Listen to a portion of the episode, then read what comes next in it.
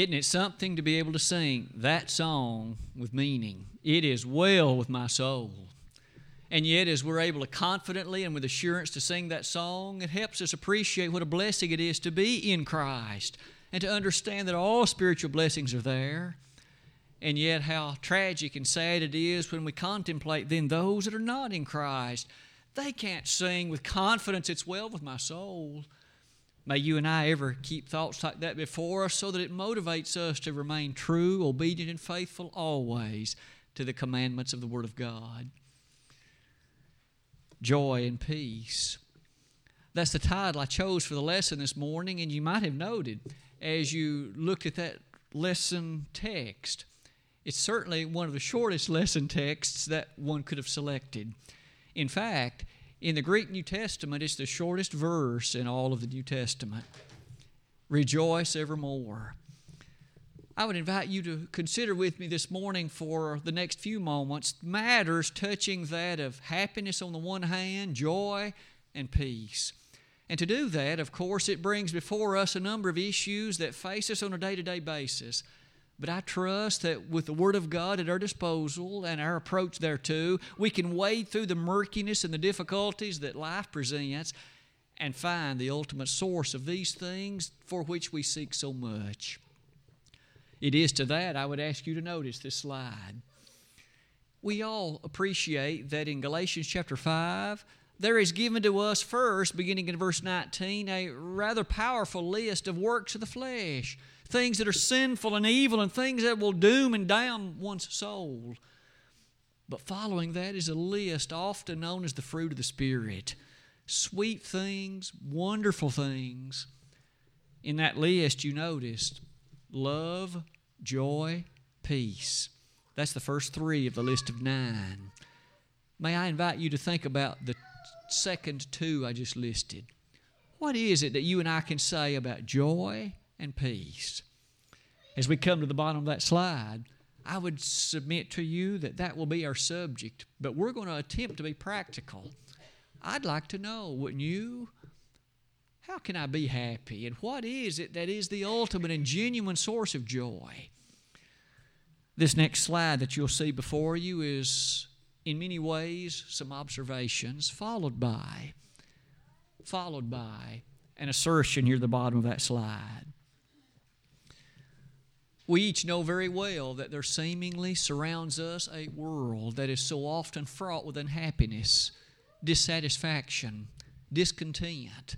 A world that often languishes in despair. It's a world that seemingly is insurmounted with problems. And with those problems often comes a negativity. So much so that the top of that slide brings us to note this we are in a society in which so many have words of encouragement, words that are sources of positive nature, things that are meant to help us. There isn't anything wrong with self help books to help. There isn't anything wrong with good advice for healthy living. What we're asking today is far deeper and more profound than that. Those things are temporary at best. You'll notice on this slide despite all of these available matters, it still is so easily to be noted, don't you think, that for many, happiness is still nowhere in sight. Clearly, doesn't that indicate there's something more? You'll notice then that uh, the Bible has much to say about rejoicing. Isn't it true that joy is the root word of the verb rejoice? Isn't it true that to rejoice is to exude joy? It is to involve oneself and to develop with thoroughness the attitude of joy. 286 times the word rejoicing, the word rejoice, or some other form of that verb is found in the Bible. 286 times. Of that number, as you can see, a rather substantial fraction is in the New Testament words of encouragement to Christians like you and me today, regardless of the circumstances in which the world may present itself. There is every incentive for a Christian to be a rejoicing person, a person filled with joy, a person who knows happiness, a person, as you and I will see today, that not only can appreciate the mental existence of such a thing, but genuinely has it in possession. And so it is at the bottom of that slide. Look at just a sampling of verses in which God has some powerful things to say to you and me. I'll use the lesson text that Jeremy read just a moment ago. Rejoice evermore. Now, admittedly, Paul wrote that again to the church in Thessalonica and in the midst of a number of other features in which he brought before their minds the truth of the nature of God and the implications for life upon earth, he said, Rejoice evermore. Did you note the adverb that goes with the verb? It's one thing to rejoice, but you and I could easily ask when and how often. He said, Evermore. That original word means always or at all times. Isn't it true then that there's every reason, in light of the things we find in the Word of God, that you and I can have a sense, an appreciation, a capability of being in a state of rejoicing, and to do so in a powerful and constant and consistent way? Look at the other verse in Philippians 4, verse 4. Here we read this statement Rejoice in the Lord, and again, always I say rejoice one of the things that so readily comes before you and me is this the Philippian letter, in some ways, sets before the individuals of that day, that church in Philippi, a remarkable and positive consideration. I suppose it would be fair to say that if you were to take a poll of members of the Church of Christ, probably, probably, three quarters of those upon polls would say their favorite New Testament book is Philippians in it, there is such a sense of positive character and happiness and joy. And yet, may we never forget that the man that wrote it was in prison. The man that wrote it had already suffered so mightily due to the fact of persecution from those who didn't appreciate and love the Lord. And yet, to that church in Philippi, he could admonish them to rejoice. May I say that you and I today, though these centuries removed from that time, we are we have every reason to also rejoice. Let's proceed then for the next few moments in a study of these things. And again, might we ask practically, in what way do they come and in what way does it not come? The confusion of the world brings us to begin in the following place. There are some things that do not bring lasting joy. Let's identify them. Let's at least make a listing, a choice list, if you please, of some of them.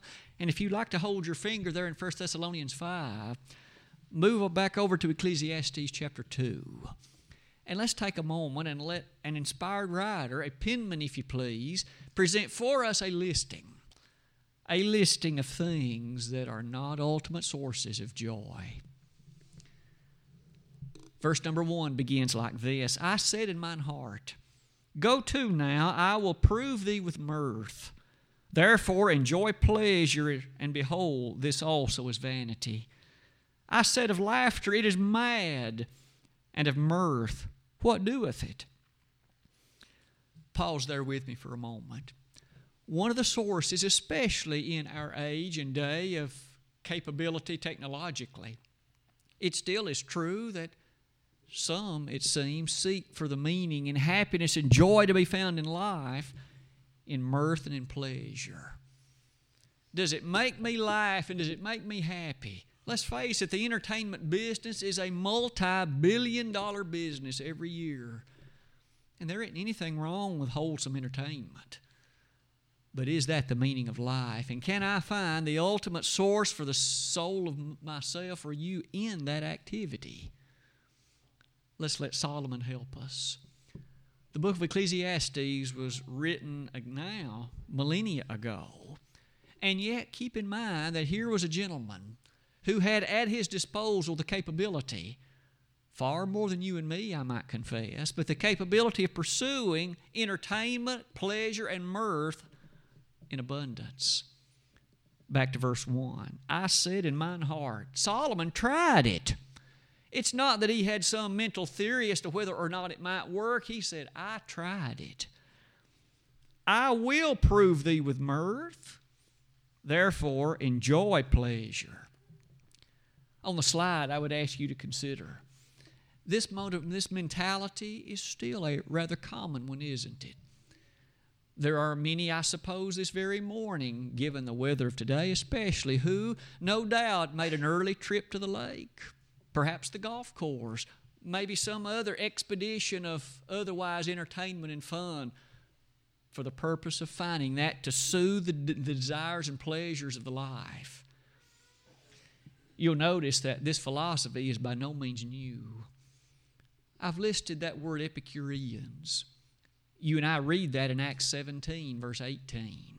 When Paul came to the city of Athens, he encountered some philosophers of the Epicureans. If we aren't careful, maybe we read right through that verse and never give it much thought. Who were these Epicureans and what did they teach? They taught the very thing we're now discussing. Live it up. You go through this life once, live it with all the gusto that you have, for therein is where you find the ultimate meaning of life. I put it in parentheses. According to them, the main aim of life is genuine, true pleasure. Do whatever you need to to acquire it, and that'll make you happy. We remember what Paul preached that day. He didn't tell them, You're right. We remember he brought them to appreciate that that was a city given over to superstitious character, idolatry, if you please. And he said, Let me tell you about this unknown God the one that you superstitiously and in ignorance worship. Let me tell you about him and his demands. Notice furthermore, I mentioned Solomon, the author of the book of Ecclesiastes. Keep in mind the privilege to which that man had access. Remember, he was the son of a king, King David.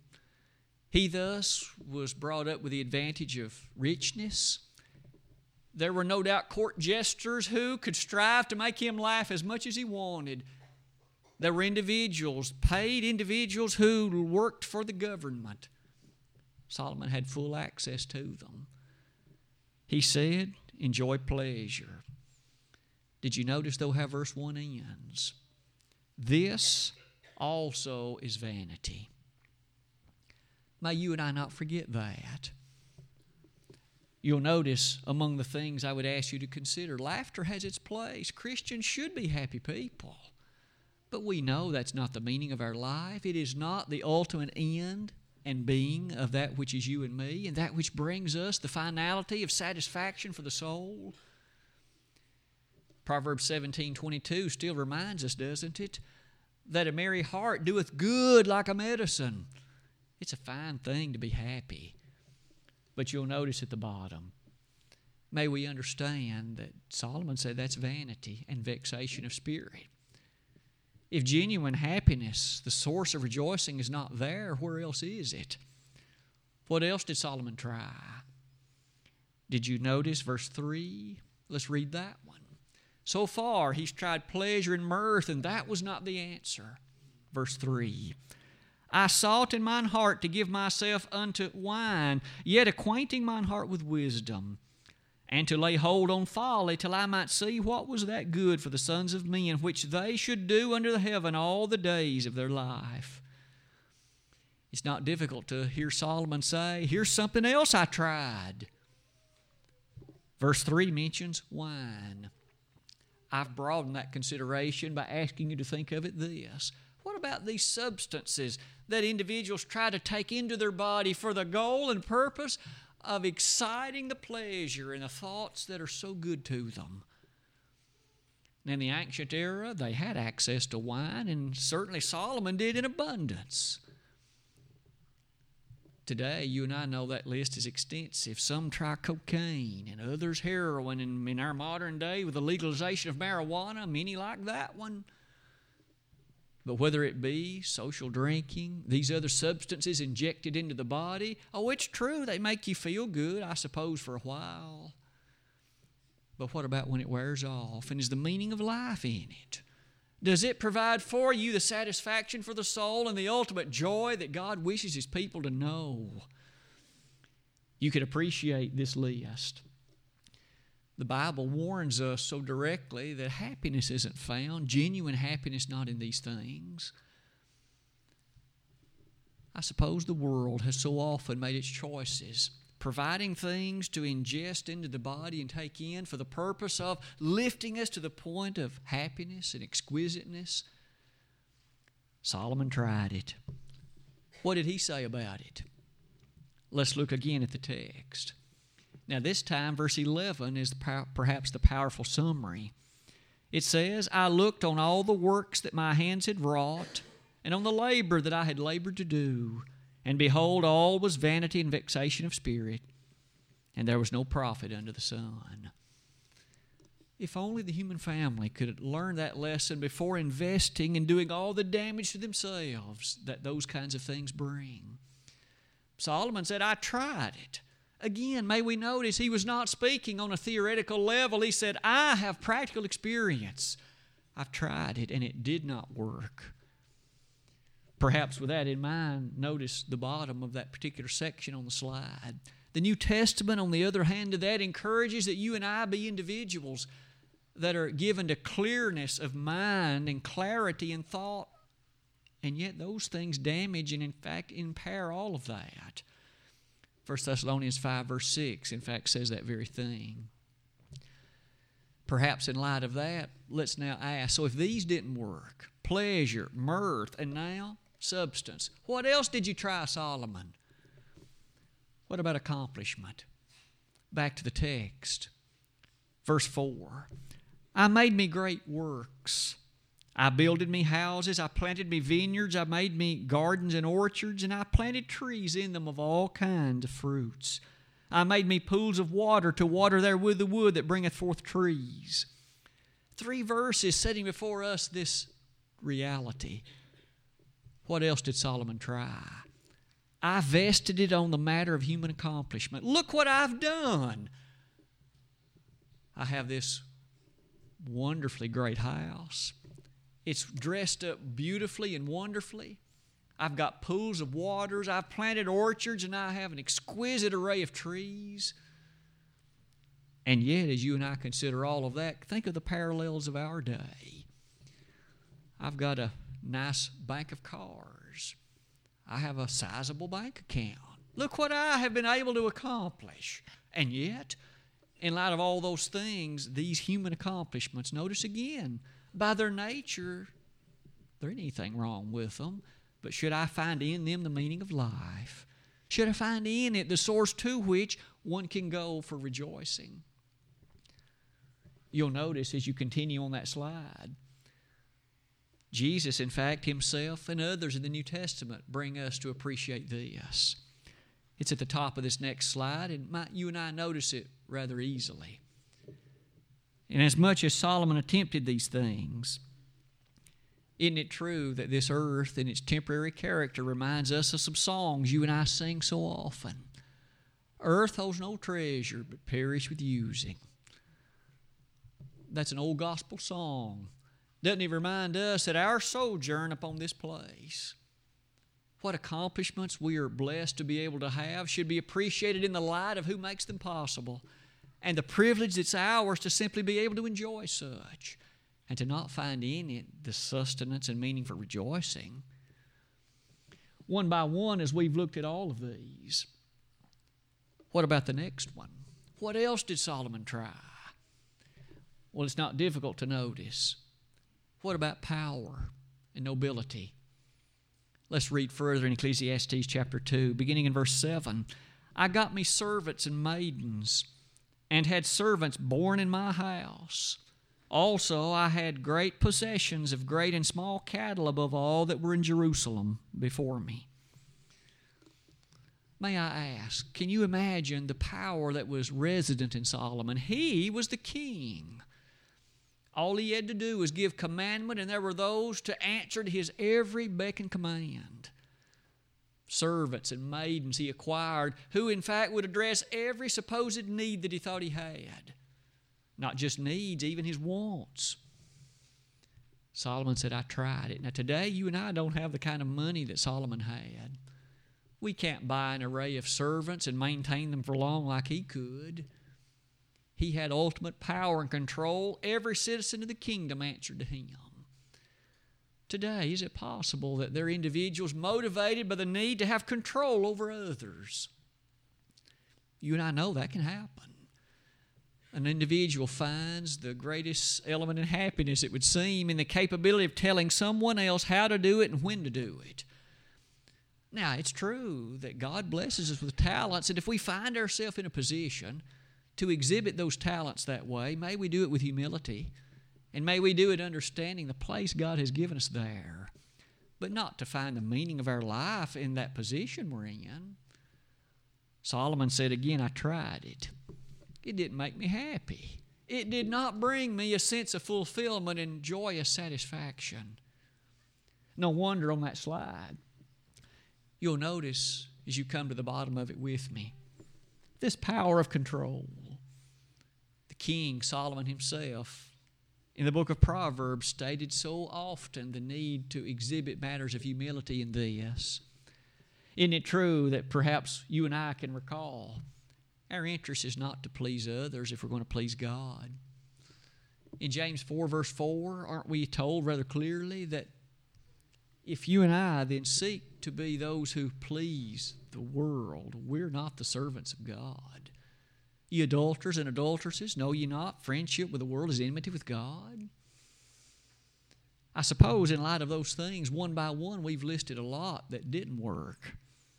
Let's continue our study by noting this. I suppose in our day there continues on and on to be this desire for possessions and wealth. I mentioned a moment ago what Solomon had access to. Remember, we're studying about rejoicing. And so far, Solomon has not been in a position to rejoice, though he had mirth, pleasure, substance, wealth, control, none of it answered the greatest need that he wished to know for rejoicing. Let's try possessions and wealth. I frankly confess that the devil has succeeded in convincing many that there is the meaning of life found in this. May we never forget, Solomon, though, had it by way of experience. Look one more time. Verse number 8. I gathered me also silver and gold and the peculiar treasure of kings and of provinces. I gat me men singers and women singers, and the delights of the sons of men as musical instruments, and that of all sorts. So I was great, and increased more than all that were before me in Jerusalem. Also my wisdom remained with me. Solomon had silver and gold like none before him in Israel. As you and I read Second Chronicles 1.15, it says, Silver in Jerusalem was like rocks. Think how much silver was there. Solomon had control of all of it. Question Did it make him satisfied and happy? Today, will that do it for you and me? If we're wise, we'll allow God to answer that already. You'll notice on these verses, perhaps to our mind, races the text in Luke 12, verses 15 and following there was a gentleman that approached Jesus and said, Talk to my brother and encourage him to divide the inheritance with me. Jesus, able to, of course, look deeply into his heart, was able to readily say, Take heed and beware of covetousness, for a man's life consisteth not in the abundance of the things which he possesseth. That rich fool of Luke 12 had made a terrible mistake. You see, in the parable Jesus then proceeded to tell, rather than share anything, he chose to pull down his barns and build bigger ones. You and I need to learn, perhaps like he, or at least be reminded of the truth that the meaning in life is not in the wealth and possessions. When the time comes of our death, what will those things get you? Can we take them with us? Can we send them ahead of us and let them wait for us on the other side? We know the answer is no. Surely, in light of that, what about human wisdom? You'll notice in verse number 8, Solomon said, I tried wisdom. And may you and I remember that God especially granted and blessed him with a fantastic degree of wisdom because he prayed to God for it. In 1 Kings 3, when God appeared to him and said, Ask whatever you want and I'll give it to you, he asked for a wise and an understanding heart.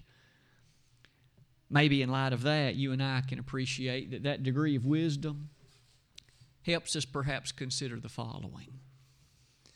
When I think wisdom, don't we all think perhaps about the degree of education and knowledge? Education is a blessed thing. It allows us opportunities in life we otherwise couldn't have. But the meaning of life is not in that.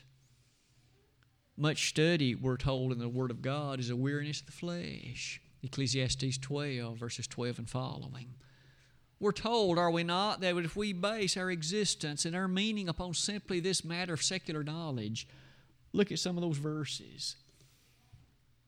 We miss completely the wisdom available from the Word of God. Maybe in light of having said all these things, why don't we then come to this? So far, we've invested our time in looking at what is not a cause for rejoicing. Let's ask this what is a cause for rejoicing? Thankfully, we have the Word of God to provide us the answer. We aren't left to meander through life and to try and perhaps wonder or figure it out. One by one, would you look at some of these verses with me? This same book of Ecclesiastes put it like this let us hear the conclusion of the whole matter. Fear God and keep His commandments, for this is the whole duty of man. Isn't it true then that in light of our sojourn upon this planet, while we're here in the flesh, we appreciate so readily and so well that these other matters, though blessing on occasion they may be, the meaning of life and the rejoicing therein is found in fearing God and keeping His commandments. It will lead to a satisfaction for the soul a contentment and a peace that isn't found elsewhere. No wonder you notice in verses like these Matthew 7, verses 24 and following. Jesus spoke about two individuals, one who was wise and one who was a fool. We each remember that the wise was one who built on the rock. The fool was the one who built on the sand. And he said that that one that was wise hears the word of God and keeps it. Now, are you wise? Am I wise? These other things, though the world may proclaim them as satisfaction, the Word of God says no. Not only that, look at the next thing. In Jeremiah 10, verse 23, Oh Lord, I know that the way of man is not in himself. It is not in man that walketh to direct his steps. Oh, what wisdom and profound wisdom at that is contained in a passage like that one. It's echoed rather powerfully in Proverbs 20 24. The goings of man are in the hand of the Lord. I would submit to you that one by one, as we then now appreciate rejoicing evermore, we're ready to look that the Bible is what shares with us what is the whole of man. Your whole duty, your whole commission, your whole pursuit, and mine, if we're wise should surround a knowledge and an obedience to what's contained in this book. We each know that the world has chosen, in so many cases, those previous things we listed. And look at what a mess the world is in. Look at what confusion reigns supreme. Look at how misguided so often the ways are. We now know why. Because the thing that has the answer has been neglected the book that has the solution has been ignored. No wonder you begin to see what's at the bottom. Look now at the rejoicing that the servants of God have always been able to appreciate. In Psalm 68, verse number 3, Psalm 105, verse number 1, contemplate on those situations what David faced and yet the satisfaction of joy that was his. What about that text in Isaiah 57, verses 20 and 21? I would hope that you and I could etch the sentiment of that pair of passages in our mind, for it considers us and it brings to us this thought. Consider with me the wicked for a moment. The wicked, those who are not servants to the Lord, whatever may be the situation of the wickedness in their life, as they relish in it, as they proceed in it, here's what the sacred writer had to say. The wicked are like the troubled sea when it cannot rest, whose waters cast up mire and dirt. There is no peace, saith my God, to the wicked. If there's an individual in this audience currently in a wicked state of life, an individual who's chosen a pathway that's filled with wickedness, listen, my friend, there is no peace in the path you're pursuing. Oh, there may be momentary pleasure, but as we've just learned, that's vanity and vexation of spirit. There is no peace in the final analysis in what you're doing before God. And if you continue and maintain in that, you're going to reach the end of your way, and then, and then, where will you then be? The pleasure, the mirth, the other features that we've studied today, why not make the choice now to set aside those evil pursuits and follow the way of truth? The whole of man is to fear God and keep His commandments. As you come near the bottom of that slide, the Christian life is one that is full of this opportunity for motivation, in happiness and in joy, because you and I have had our sins washed away by the blood of the Lamb. We'll not suffer the guilt of those sins because they've been forgiven. What's more, we have standing at our side the powerful presence of the Messiah, the Son of God, with whom we clasp our hand and walk through this life with confidence because even as the door of death approaches, we shall be able to pass through with assurance, knowing that the greatness of what's beyond has been promised to those that are faithful members of the body of Christ. What about you and me then this morning? Do you know what peace is? Do you appreciate that joy that Paul spoke of? Rejoice evermore. Are you able to do that? I trust that in this audience, so many of us are able to and shall be able to continue to do it. But if you find yourself in a life that seems empty, a life that seems hollow, a life that seems without the necessary matters of joy and sustenance, we've learned what the issue is. The Lord is absent. We did learn there in Philippians 4 4, rejoice in the Lord. Today, if you're not able to do that, we can confidently say it's because with the Lord absent, there's uh, those other things present. Make the change if you would. Jesus died on the cross to provide for you a means whereby you could know the great joy that He has in store for His faithful children. If we could be of assistance to you today, we appreciate that plan of salvation reads as follows Believe in Jesus as the Son of God, repent of your sins, confess His great name as the Son of God, and be baptized. If we could assist you in that way today, what a joyous day it'd be. And may I submit to you, on the moment that you come out of that watery grave of baptism, you will feel a degree of contentment, peace, and joy that you had never have felt before. And of course, that'll be able to continue all through life upon your faithful obedience. If you have become a Christian, though, but you have not remained faithful to that calling, why not come back to that first love? After all, in so doing, you again be reinstated to a place of faithfulness. You need to confess those sins. You need to repent of them and invite the prayers of faithful brethren, just like Simon did in Acts chapter 8. Today, if we could help you in any of these ways, why not come at this very moment while together we stand and sing?